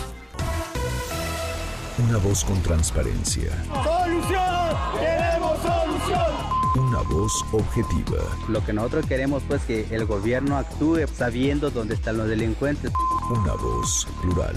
And we are telling you to act as if you loved your children above all else. Esto es En Directo con Ana Francisca Vega. En directo, MBS Noticias. Son las 6 de la tarde con 10 minutos. Gracias por seguir con nosotros aquí en directo a través de MBS Noticias. Yo soy Ana Francisca Vega y hoy es lunes 30 de marzo del 2020. Gracias por estar con nosotros. Gracias por sintonizarnos desde Torreón, Coahuila a través de Q en el 91.1 y desde Zacatecas a través de Sonido Estrella en el 89.9. Gracias también a toda la gente que nos escribe y nos acompaña a través de nuestro número de WhatsApp, aprovechando pues la cuarentena. Muchos de ustedes se andan inspirando a través de WhatsApp. Gracias. 5543 77 1025. Ahí les va de nuevo. 5543 77 1025. Arrancamos. Noticias en directo. A las 7 uh, de la noche, es decir, en poquito menos de 50 minutos, el Gobierno de México anunciará las siguientes rutas de acción para reforzar las medidas de higiene y de sana distancia por el coronavirus. Al salir del Consejo de Salubridad General esta tarde, el subsecretario de Salud, vocero en esta crisis, Hugo López Gatel, adelantó que la fase 3 está próxima. La instrucción del presidente es seguir trabajando de acuerdo al plan fundamentado científica y técnicamente. Y lo que nos dice es no distraigan el rumbo, sigan trabajando con estas medidas en el momento oportuno. Y este es el momento oportuno, quedarse en casa. Si tenemos éxito, vamos a tener una epidemia larga. Eso parece contrario a la intuición. Uno generalmente piensa que el éxito es reducir el tiempo de la enfermedad. Aquí el éxito es no tener demasiadas personas enfermas al mismo tiempo. Se prevé que mañana en Jalisco la Secretaría de Salud llegue a un acuerdo con la Comisión Interinstitucional de Enfermeras de ese estado para garantizar la seguridad de su personal, de enfermeras y de enfermeros, después de actos de discriminación que están enfrentando en ese estado los trabajadores de la salud. Increíblemente no, no, puede, no puede suceder así. Bueno, eh, así lo adelantó en directo Edith Mújica, presidenta de la comisión en Jalisco. Lo que queremos es que la autoridad dé a conocer a la ciudadanía el gran compromiso que enfermería tiene en estos momentos de contingencia y, que esto es a nivel a nivel mundial, tomando en cuenta que nosotros somos la fuerza de trabajo más grande del sector salud y que en estos momentos críticos, lejos de que de que la ciudadanía nos tenga esa ese recelo, esa desconfianza, es todo lo contrario. Estamos para apoyarles, para cuidarlos. Nosotros como enfermeras somos un gremio que, pese a cualquier circunstancia, estamos preparadas para servir a la sociedad. Somos personas que jamás dejaremos solos a nuestros pacientes, porque somos profesionales y tenemos una ética. En Yucatán se castigará hasta con tres años de prisión y una multa de 86.800 pesos a personas que tengan síntomas o que estén infectados por coronavirus y no acaten las medidas de aislamiento. En Baja California, la Guardia Nacional y el Ejército podrán abordar a toda persona que esté en la calle y que no tenga un propósito esencial. Así lo afirmó el gobernador de ese estado, Jaime Bonilla. Eh, cuéntanoslo todo, Antonio Maya. Te saludo con mucho gusto hasta Baja California. Buenas tardes. Hola, ¿qué tal, Ana Francisca? Pues sí, el gobernador Jaime Bonilla eh, Valdés anunció que a partir de este lunes habrá una restricción sanitaria para la población como parte de la emergencia por COVID-19. El mandatario estatal dijo que lo primordial es la salud, por lo que la mayoría de los centros comerciales y playas de la entidad cerraron desde hoy. Además, a partir de este martes quedará prohibido deambular en las calles sin motivo alguno. Bonilla Valdés le pidió a la ciudadanía a través de una transmisión en vivo que no se sorprendan si las corporaciones de seguridad o el mismo ejército mexicano los cuestionan si los ven en la calle sin motivo alguno. Asimismo aclaró que las medidas que se estarán implementando serán cada día más rígidas. En cuanto a los alimentos, dijo que de hambre no se van a morir las personas de Baja California, ya que aseguró que su gobierno está preparado para afrontar esta situación. Ana Francisca, en cuanto a los albergues, ya no eh, se están aceptando migrantes en algunos de ellos, por lo que serán enviados a refugios que tiene el gobierno federal. Finalmente, eh, cabe señalar que en la entidad hay 31 casos positivos por COVID-19, de los cuales 20 se encuentran en Mexicali y 11 más en Tijuana. Eh, Antonio, platícame un poquito cuál es la situación de, higiene o si se han implementado acciones eh, particulares para los albergues de migrantes, porque pues parece ser la población olvidada, ¿no? La verdad es que en ese tema desde hace unas semanas hemos venido siguiendo ese tema aquí en, Baja California y en los albergues no hay un protocolo de actuación por parte de la Secretaría de Salud de Baja California. Eh, algunos de ellos comentaban que eh, están utilizando aquel antibacterial, pero eh, porque los, lo, han visto esas sugerencias a través de redes sociales o, o de la televisión. Pero el gobierno federal como tal, hasta hace unos días todavía no tenía una estrategia muy clara en ese aspecto. Eh, y platícanos un poquito de, yo sé que normalmente hay muchísimas carencias en los albergues, así como en las prisiones, etcétera, eh, así como en algunos hospitales, pero eh, yo platicaba hace hace unas hace unos días con alguien de del sur de, México, de, Tapachula, y nos decían, pues no hay ni jabón, a veces no hay ni agua. ¿Cómo está la situación allá en, Tijuana? Afortunadamente, la mayoría de los albergues aquí de la ciudad, diversas asociaciones civiles han llevado alimentos, incluso hay grupos de personas que se han juntado en algunas eh, zonas de la, de la ciudad y han recolectado a través de mesas eh, alimentos, arroz, frijol, y lo han estado llevando a estos albergues. Eh, un albergue que se encuentra en la zona centro de la ciudad, de Juventud 2000, al día de ayer tenía bastante abasto de alimentos. Se nos cortó la comunicación. ¿Estás ahí, Antonio? Sí. Ah, perdón. Eh, entonces tenían, decías, tenía este albergue eh, eh, alimentos por lo menos. también jabón, sí, sí tenían. Y demás artículos de, primera necesidad sí tenían en, ese albergue. Y los que hay alrededor, que son los que están a un costado de la frontera del Chaparral, por donde cruzan diariamente estos, estos migrantes. Y en estos momentos no hay una, pues una llamada de atención en términos de algún caso positivo desde un albergue, nada de eso. Por el momento no se ha sabido, hemos estado al tanto con los albergues, pero eh, ni siquiera eh, personas que presenten síntomas se han dado. Bien, bien, pues qué bueno.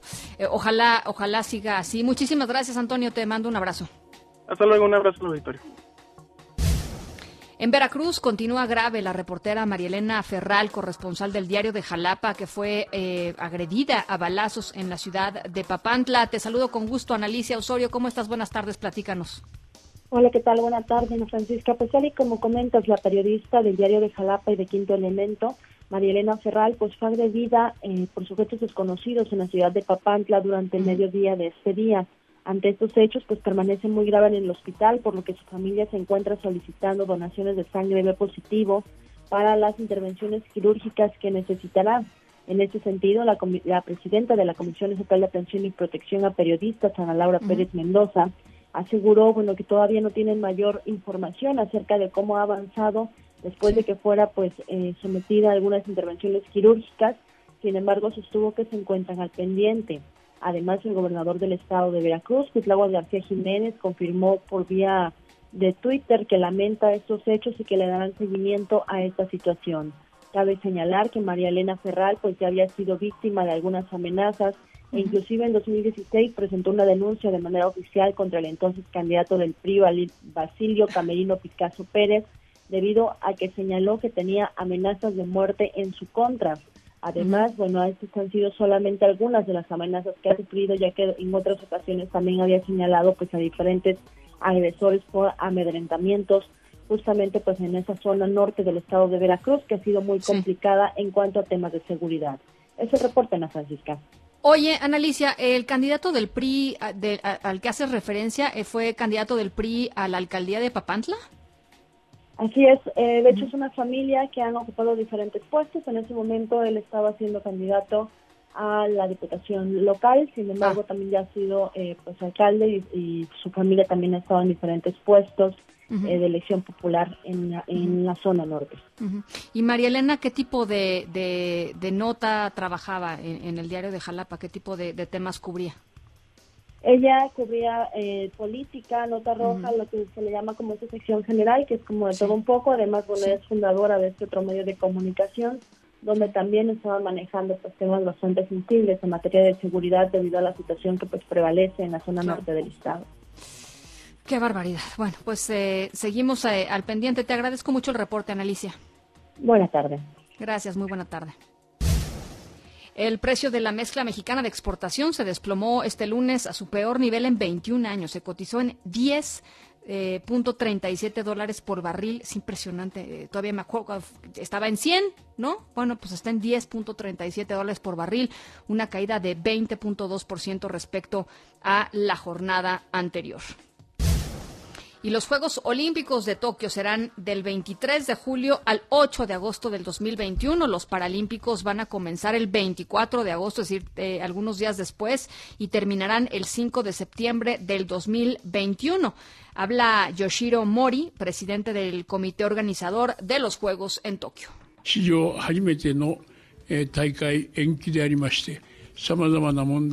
Esta es la primera vez en la historia de los Juegos que se posponen y actualmente hay muchos retos, pero decidir las fechas cuanto antes es esencial para preparar el camino que tenemos que seguir. Por eso este anuncio acelerará las gestiones que tengan que hacerse. Por la incertidumbre que genera el coronavirus, decidimos que mientras más tiempo se tome, mejores resultados habrá para los próximos Juegos Olímpicos.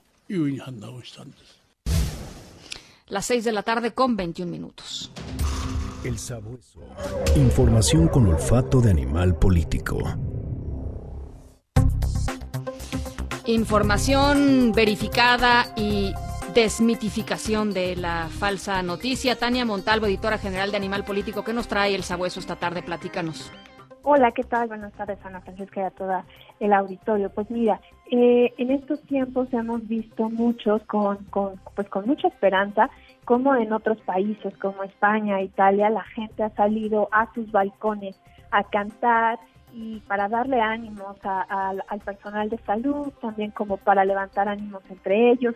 Y han sido videos muy conmovedores y que pues se han viralizado y han, y, han inspirado a muchas a muchos otros países que están empezando a entrar a este tema de, del COVID-19. Y eh, en ese sentido ha circulado una imagen con información falsa que dice que no lo hagamos, que al hacerlo, pues en realidad salir a cantar a los balcones es la manera eh, más rápida de contagio y que cuando los médicos chinos llegaron a Italia, de inmediato lo que dijeron es que por eso se habían contagiado tanto en ese país y que por eso tenían tantas muertes, ¿no? Eh, y la imagen, pues que te digo que se ha viralizado en redes sociales, muestra a la gente en los balcones eh, pues cantando y aparentemente pues lanzando virus hacia abajo, hacia el balcón de abajo, hacia el balcón de al lado, etcétera, ¿no? Es importante decir que esto es falso, este, no existe ninguna evidencia de que primero los médicos chinos le hayan advertido a Italia que eh, por haber salido a los balcones es que se convirtieron en un país con tantos contagios y tantas muertes y segundo no existe tampoco ninguna relación, eh, incluso numérica, pues, entre el momento en el que la gente empezó a salir a cantar a los balcones de Italia y que y, pues que en ese momento ya existían demasiados contagios incluso demasiadas muertes no entonces pues es importante decirlo porque creo que también aquí en México esos videos eh, fueron muy esperanzadores en de cómo la gente estaba unida y salía a los balcones a platicar, a cantar con, con sus vecinos es importante decir que pues es totalmente seguro y que si existen ahorita que nosotros aquí en México estamos en esta jornada de zona distancia y trabajando desde casa, existiera alguna iniciativa para salir a los balcones, es importante decir que es totalmente segura. Bien. Eh, oye, también traen otra cosa interesante que casualmente me llegó, fíjate que me llegó como cadena de WhatsApp, que es como una de las maneras más, este, más rápidas y sencillas por la cual llegan las noticias falsas. Este asunto del el médico de Monterrey que dice que el calor mata al coronavirus. Eh, y que recomienda usar la secadora de pelo este, en la nariz. Eh, es evidentemente información falsa y no nada más es falsa, sino es además muy peligrosa, ¿no? Sí, así es. Este, esto se está viralizando justamente eh, eh, hoy. En, en, WhatsApp sobre todo, pues es un video de un médico en donde dice que si te usas la secadora de pelo en la nariz, puedes destruir el virus, ¿no? Eh, y, y, él recomienda pues estas técnicas muy, muy, dice, sencillas para acabar con el virus.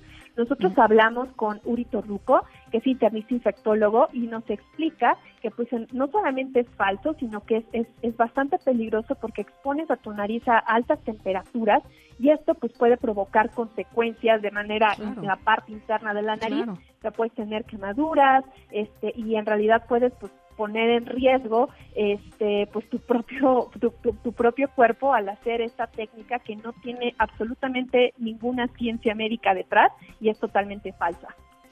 Bueno, pues ahí están eh, estas, estas 12 informaciones. Di no a la información falsa. Pueden seguir al sabueso para cualquier tipo de duda al respecto. Si les llega una cadena y no saben bien a bien si es cierta, si no, primero que nada, no la compartan hasta no verificar eh, no hay nada más dañino o hay pocas cosas tan dañinas como la, la, información falsa y sobre todo cuando uno está enfrentando una situación sanitaria como la que estamos enfrentando ahorita. Así es que se pueden enviar las dudas a arroba el sabueso AP o el sabueso arroba animalpolitico.com. Muchísimas gracias, Tania. Muchas gracias a ustedes. Nos escuchamos mañana. Te mando un abrazo. Gracias, Tania Montalvo, editora general de Animal Político. Son las seis de la tarde con 26 minutos. Yo soy Ana Francisca Vega. Regresamos con eh, el discurso del presidente. Volvemos. Banorte se pone en tu lugar. Si lo necesitas, posponemos tus pagos por cuatro meses. En tu tarjeta de crédito, tus créditos hipotecario, de auto, tu crédito de nómina y personal, y para tu crédito PYME. Conoce los requisitos en banorte.com o llama al 8181-569-691. Banorte, juntos no, unidos sí. En un momento continuamos en directo con Ana Francisca Vega. Continúas escuchando en directo con Ana Francisca Vega por MBS Noticias. Bueno, pues vamos a platicar un poquito sobre eh, qué es lo que está transmitiendo el presidente en términos de su comunicación política, eh, primordialmente a través de redes sociales. Hablábamos hoy de este encuentro que tuvo con la mamá de Joaquín El Chapo Guzmán, el intercambio que tuvo pues con ella, el saludo y después se fue a echar unos taquitos eh, ahí con pues gente que estaba claramente en el en el ah, pues en el grupo cercano que, que, que, que venían con, con, la madre de Joaquín El Chapo Guzmán platicó con el abogado del Chapo Guzmán, en fin, eh, eh, y lo sí, además lo dieron a conocer así tal cual. En los últimos días ha, pues, ha habido una eh, importante cantidad de interpretaciones en torno a la comunicación técnica del equipo sanitario del presidente López Obrador, encabezada por Hugo López Gatel, por un lado, y por el otro lado el presidente, pues sigue en la gira, aunque con la sana distancia. Durante un tiempo no ni siquiera respetó la sana distancia. En fin, eh, mensajes contradictorios. ¿Qué dice esto del presidente López Obrador y, cómo se cómo se percibe para los expertos en este eh, pues eh, arte, digamos, que es la comunicación política. Para eso queremos platicar con Luis Espino, consultor en comunicación, especialista en redacción y análisis de discursos. Luis, me da muchísimo gusto saludarte. ¿Cómo estás? ¿Cómo estás, Ana Francisca? Buenas tardes, buenas tardes a todo el público. Gracias por invitarme. Pues son muchas cosas, Luis, porque han pasado muchas cosas. Este, pero platícanos un poco eh, desde tu perspectiva en los últimos, la, última semana y media, ¿qué, es lo que ha transmitido el presidente López Obrador a través de sus redes sociales, eh, fundamentalmente a través de las mañaneras, por supuesto? Pues mira, eh, para ser muy concreto, la tarea de un líder eh, con una responsabilidad tan elevada como la que tiene el presidente de la República en estos momentos que son eh, pues cruciales eh, cuando enfrentamos una pandemia que, que no se había visto en, en muchas décadas y un problema económico además de las magnitudes del que se está ahorita también gestando a nivel mundial hay una responsabilidad básica clave reducir la incertidumbre eh, eh, cualquier líder que tome un micrófono, cualquier persona que, que tenga la capacidad de comunicar algo a, a, la gente en estos momentos, tiene esa inmensa responsabilidad, reducir la incertidumbre. Todo lo que no abone a reducir la incertidumbre no debe darse, está mal, no cabe en un momento tan delicado como el que estamos viviendo. Y eh, pues ya siendo más, más específicos, eh, en el caso de, de, la, de la comunicación en una situación sanitaria como la que tenemos, hay manuales. La Organización Mundial de la Salud, el Centro de Control de Enfermedades de Estados Unidos, varias organizaciones internacionales cuentan con muchos manuales de cómo se debe comunicar a la sociedad las eh, autoridades. Eh, no solo las autoridades sanitarias, en general la autoridad gubernamental tiene, tiene que seguir unos lineamientos muy, muy claros en los cuales eh, tiene que haber un compromiso con la precisión, no especular nunca, no minimizar, no eludir, tampoco exagerar, pero no minimizar nunca en la comunicación que se hace de la situación, eh, porque la sociedad pues eh, ante una enfermedad como esta, pues sí tiene siempre mucha ansiedad, muchas dudas, muchas preocupaciones. Eh, tiene que cuidar y preservar al máximo la credibilidad.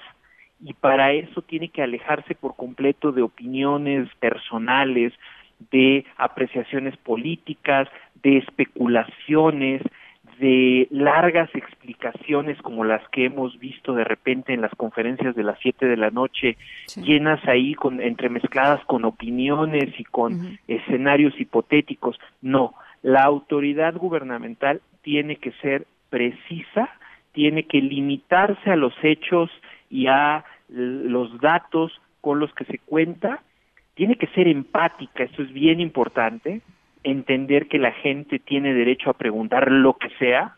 No hay pregunta tonta o pregunta eh, que esté de más o pregunta impertinente. Todas las preguntas deben contestarse. Tiene que promover la acción responsable. Esto es fundamental y la acción responsable se promueve sobre todo con el ejemplo. Eso te iba a decir. Esto rebasa al discurso. Una foto, una, un video del líder del gobierno de México, de Brasil o de cualquier otro país que, que tenga ahorita este tipo de liderazgos eh, populistas, abrazando, saludando gente, bueno, se ha discutido hasta la saciedad. Comunica mucho más que 10 comunicados de prensa, 100 videitos de YouTube, lo que sea, esa imagen se transmite, trasciende idiomas. Por eso ahí fue cuando el mundo se empezó a dar cuenta de lo que estaba pasando en México con las imágenes. Entonces, promover la acción responsable es fundamental con la palabra y con el ejemplo. Hoy mismo, hoy mismo lo dijo Luis, perdón que te interrumpa, pero, pero sí creo que vale la pena eh, eh, platicar un poquito sobre esto, porque hoy una compañera reportera le, preguntó sobre el saludo de mano, ¿no? Ya olvídate, ya, ya olvídate que sea la, mamá del, Chapo Guzmán, ¿no? Este, simple, simple y sencillamente volvemos al tema del saludo, el saludo de mano a una, a una persona. Y lo que el presidente contesta me llamó mucho la atención, porque dice es que no soy robot soy, eh, soy ser humano y realmente cuesta mucho trabajo, me cuesta mucho trabajo no, digamos, palabras más, palabras menos, no acercarme así a la gente. Entonces, pues ahí te pones a pensar, ¿no? El, el, mensaje es entonces que todos los que respetamos la sana distancia, como el propio gobierno nos dice que lo hagamos, somos una serie de robots insensibles que, que este, tenemos la capacidad de pues no sé, ¿no? Eh, limitar nuestros sentimientos, no sé, es, es, muy contradictorio, ¿no? Es muy, es un, es un mensaje realmente pues, cargado de, pues de, una serie de nociones que no, no corresponden mucho con la realidad, la verdad. Sí, mira, yo, yo me regresaría dos pasitos para atrás. Eh, eh, antes de entrar a este tema que es ahorita lo que está más candente en la coyuntura, que es el tema de, de, la mamá de este delincuente. el, el punto aquí que me parece importante es, eh, por principio y por regla de comunicación en crisis, eh, tiene que haber un vocero y tiene que haber un mensaje. Y ese mensaje, como te digo, se comunica con la palabra y con el ejemplo. Mm. Y tiene que ser muy disciplinado. Si en general la buena comunicación exige disciplina en el mensaje, en una crisis la disciplina en ese mensaje tiene que ser todavía, mayor, claro. ¿no?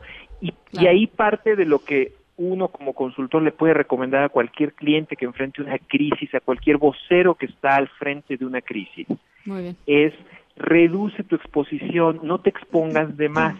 Mm. Si no tienes información útil que brindarle a la gente para reducir su incertidumbre, no salgas, no te sobreexpongas. La gente no quiere ver a un vocero expuesto todo el tiempo y sobre todo generando esto que son pseudo acontecimientos, ¿no?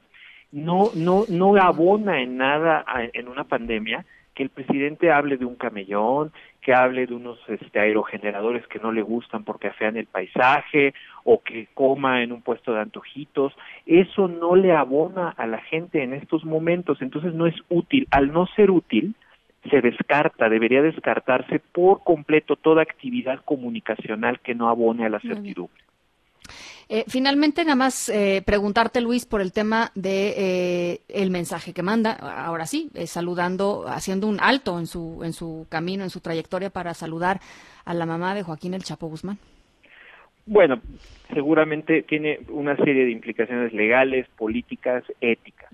Yo te diría en términos de comunicación, eh, que transmite que el líder no está enfocado en la prioridad máxima que es en estos momentos eh, proteger la salud de la gente, de los gobernados. Eh, cualquiera que cualquiera que sea la intención o, o, las ramificaciones legales políticas de esto que otros invitados tuyos seguramente las las han discutido y las discutirán el tema en comunicación es que no está construyendo un liderazgo eficaz y creíble. Y eh, me parece que aquí tenemos un, un se, se, comunica que el liderazgo es, es insensible, es inflexible, es imprudente y es insular. Está, está como muy encapsulado en una visión, como tú decías, en una serie de ideas, prejuicios, atavismos que ahorita le estorban para tomar decisiones enfocadas en la prioridad que es la salud. Entonces, en, en términos de comunicación, me parece realmente ya eh, que, que, estamos en algo que nunca se había visto en México.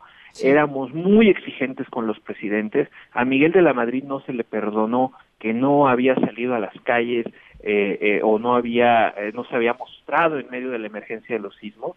A Enrique Peña Nieto se le tundió durísimo por esa comunicación rígida, eh, poco empática, poco cercana que tuvo en momentos críticos como Ayotzinapa.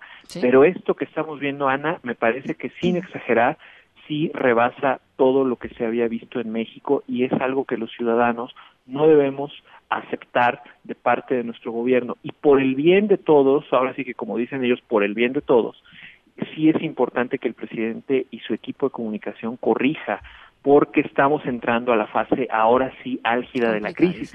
Todo lo que hemos pues vivido ha sido un preludio. Todo lo que hemos vivido ha sido una etapa de precrisis porque en realidad todavía no estamos en esa situación donde ya eh, propiamente se habla de una emergencia epidemiológica. Y, y, creo que a, pesar de que parece que no, todavía hay tiempo de corregir, seguir los manuales que ahí están y existen y son muy claros y reducir la exposición de cualquier vocero y cualquier mensaje que no abone a darle indicaciones, hechos y datos concretos a la población. Todo lo demás pues, sobra, Ana le estás quitando su mero mole al presidente Luis, pero bueno, te agradezco mucho, te agradezco mucho esta visión. Eh, cuídate mucho, lo pueden seguir, por cierto, en arroba Luis Ant Espino. Eh, siempre muy interesante lo que opina y lo que escribe. Eh, yo te agradezco mucho, Luis, y estamos en comunicación. Cuídate, de verdad. Igualmente, Ana, cuídense mucho todos. Un, un saludo y a la orden. Un abrazo, Luis, Luis Espino. En directo.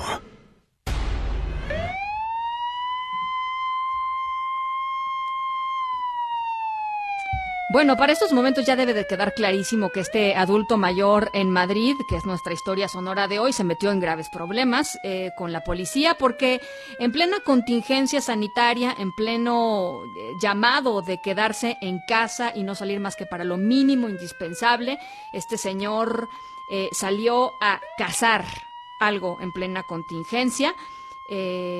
no nada más a su comunidad, sino que fue a más lugares. No estaba cazando animales, o al menos no propiamente, no propiamente dicho. Em, más adelante les platico qué cazaba y qué pasó. Vamos a la pausa a las 6 de la tarde con 40 minutos. Regresamos.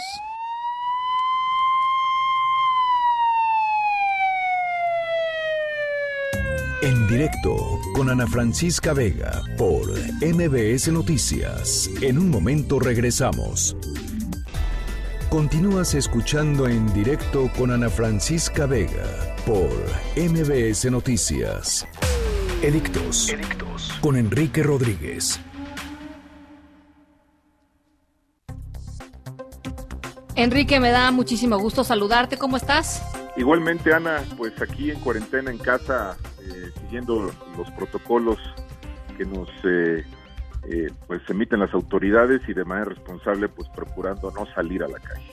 Me parece muy bien, como debe de ser, Enrique. Eh, ¿Qué nos traes hoy? Pues mira, Ana Francisca, hay varias noticias que tienen que ver con el Poder Judicial de la Federación. Empiezo quizá con la, más importante porque es una primicia. Eh, te puedo confirmar que el primer caso de coronavirus de COVID-19 dentro de la Suprema Corte de Justicia de la Nación ya se dio. Eh, fue eh, detectado un médico que trabaja en el servicio de atención justamente dentro del edificio sede de la Suprema Corte de Justicia, en Pino Suárez 2. Este médico tiene también una responsabilidad en eh, un hospital del IMSS, del Instituto Mexicano del Seguro Social, y justamente fue ahí donde al atender un paciente con el COVID-19, pues resultó contagiado sin saberlo, acudió a dar consulta a la Suprema Corte de Justicia. El último día que dio esta consulta fue el 26 de marzo, el jueves pasado. Atendió a personal de seguridad y de protección civil. Ya se activaron los protocolos. El médico se encuentra bien. Eh, obviamente fue aislado de inmediato. Se estableció la cadena de contacto que tuvo este eh, joven médico del servicio interno de la Suprema Corte y todas las personas que tuvieron contacto con él también ya fueron resguardadas y mandadas a cuarentena. Eh, la verdad es que la Corte ha actuado de manera muy responsable en este sentido. eh, pero el primer caso ya se detectó dentro de, de, pues una persona que trabaja dentro del máximo tribunal del país, afortunadamente pues con los protocolos eh, como debe de ser y eh, pues se encuentra bien estable este, cumpliendo la cuarentena. Por otro lado, las proyecciones sobre la evolución de los contagios en la Francisca y sus etapas más críticas, tú has dado cuenta muy certeramente de eso eh, en las últimas horas, han provocado que el Poder Judicial de la Federación esté valorando seriamente ampliar el lapso de la suspensión extraordinaria de sus actividades. Originalmente, como recordaremos, se anunció que la Corte, los juzgados y tribunales eh, regresarían a su actividad normal el 20 de abril. Sin embargo, te puedo anticipar que la naturaleza de la contingencia podría provocar el cambio de fecha, ampliándola al menos hasta los primeros días del mes de mayo, dadas las circunstancias y las curvas que se están moviendo, que están analizando los especialistas sobre los puntos más, digamos, agudos de la, de la etapa de contagio mayor. Pues sí, eh, no hay no hay de otra, ¿no? Vamos a ver qué nos dicen a las seis, a las 7 de la de la tarde va a haber una conferencia que nos dijeron era era importante a ver cómo ven en, términos de tiempos eh, todas las instituciones del estado esto que va a ir sucediendo en las próximas en los próximos días y semanas, pero seguramente pues este sí va un poco para largo, ¿no? Sí, y creo que también nos vamos moviendo de manera muy paralela, quizás similar a las medidas que se están tomando en los Estados Unidos, la ampliación también de las cuarentenas, de los periodos de resguardo para las personas eh, se han ampliado y creo que nosotros no seremos la excepción. Y, bueno, comentarte rápidamente antes de terminar, eh, esta carta de un grupo de ah, especialistas, investigadores académicos, entre ellos cuatro exsecretarios de salud y tres exrectores de la UNAM, entre ellos Julio Frenk, que es un gran especialista, un médico de mucho prestigio a nivel internacional, pues que dejó mal parado el secretario de Salud Sergio Alcocer en este documento firmado por 202 especialistas investigadores. Eh, textualmente se dijo, el secretario de Salud y sus colaboradores hasta ahora han mostrado una pobre capacidad de planeación y anticipación, además de no mostrar el liderazgo y la autoridad que demanda una situación como la que enfrentamos. Creo que es muy digna de revisar esta comunicación de estos 202 especialistas encabezados por Julio Frenk. Bueno, pues eh, ya lo estaremos platicando. Gracias, Enrique. Te mando un abrazo y cuídate mucho. Igualmente, Ana Francisca, también un saludo a todo el staff. Cuídense mucho. Muchísimas gracias. Buen arranque de semana. A las 6.47 regresamos todavía con más. En un momento continuamos en directo con Ana Francisca Vega. Continúas escuchando en directo con Ana Francisca Vega por MBS Noticias. Rafael Arce, jefe de información de En Directo, nos preparó esta pieza sobre los memes. ¿Qué haríamos sin los memes en estos tiempos de cuarentena y de COVID-19?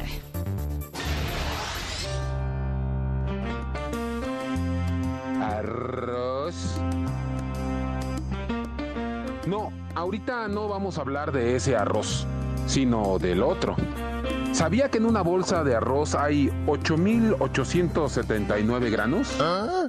Ah, pues la verdad es que ni yo lo sabía, pero muchas gracias a ese mexicano de altura. Sí, a ese mexicano de altura que en esta cuarentena los contó y nos compartió el resultado de tan sesuda investigación a través de un meme. Ya sabe, el ingenio del mexicano incluso en plena adversidad. Pues sí, al mal tiempo, buena cara. Cuando la tempestad esté dura, pa'lante.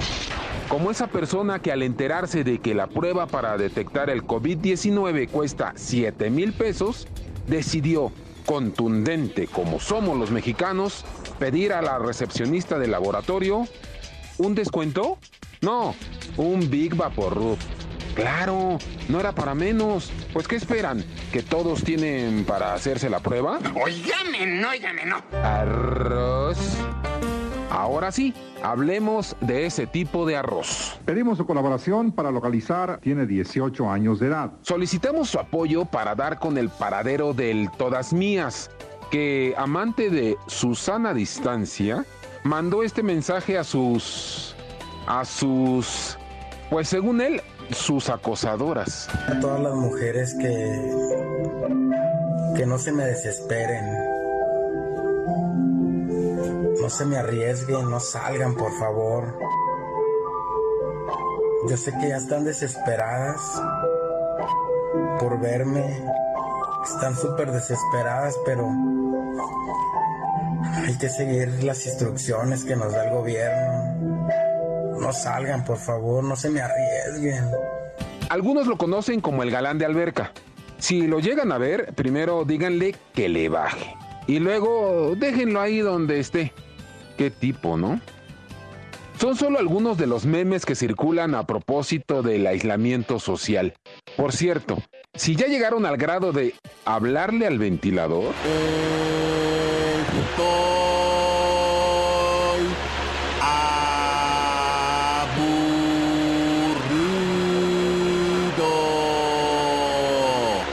pues bienvenidos al club de los que recomiendan en memes gastar el tiempo cortándole la orzuela al pasto, o desenredar los cables del poste, u ordenar el closet por colores, y después tirar la ropa, y luego hacerlo por prenda, y luego por talla, y luego...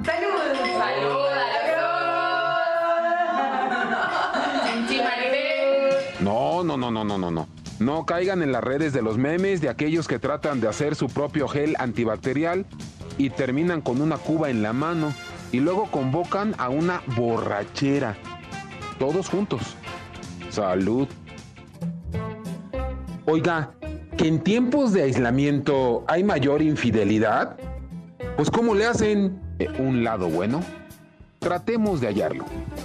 Esta historia continuará. En directo, Rafael Arce Ruiz. En directo. I wanna be the very best, like no one ever was. To catch them is Estamos escuchando el tema de Pokémon Go. De Pokémon, porque ya les decía que nuestra historia sonora de hoy tiene que ver con un señor de un adulto mayor que decidió salir a cazar algo en plena eh, en plena cuarentena y qué cazó pues eh, cazó Pokémones Imagínense nada más, eh, este hombre decidió matar el tiempo jugando con esta famosa aplicación, el Pokémon Go. Sin embargo, después de un rato ya había cubierto el área de su casa y de sus departamentos y entonces pues le hizo fácil salir a la calle a buscar más. Está prohibidísimo, por supuesto, en la ciudad de Madrid por el asunto del coronavirus. Al final los policías que estaban haciendo un rondín por la zona lo encontraron y como no pudo justificar su salida, pues el hombre fue arrestado. En redes sociales, la Policía Municipal de Madrid publicó la ficha de este, de este hombre pidiendo a las personas no salir a la calle. Eh, dice la Policía de Madrid, cazar Pokémon, dinosaurios o cualquier otra criatura mágica está prohibido durante el estado de alarma. No pongas excusas y quédate en casa. Ese es el llamado que se hace en Madrid, ese es el llamado también que se hace en México. Quédate en casa. Y por supuesto, pendientes de lo que en unos minutos más ya anuncie el gobierno federal. Eh, por lo pronto, por lo pronto aquí los dejo yo. Eh, muchísimas gracias por habernos acompañado en este arranque de semana. Son las 6.56. Nos vamos. A nombre de todos los que hacen posible este esfuerzo informativo, yo soy Ana Francisca Vega. Se quedan como todas las tardes con Gaby Vargas y después ya saben, charros contra gangsters. Pasen buena tarde, cuídense mucho, quédense en casa. Nos escuchamos mañana. MBS Noticias presentó En directo con Ana Francisca Vega. Información para todos. Este podcast lo escuchas en exclusiva por Himalaya. Si aún no lo haces, descarga la app para que no te pierdas ningún capítulo. Himalaya.com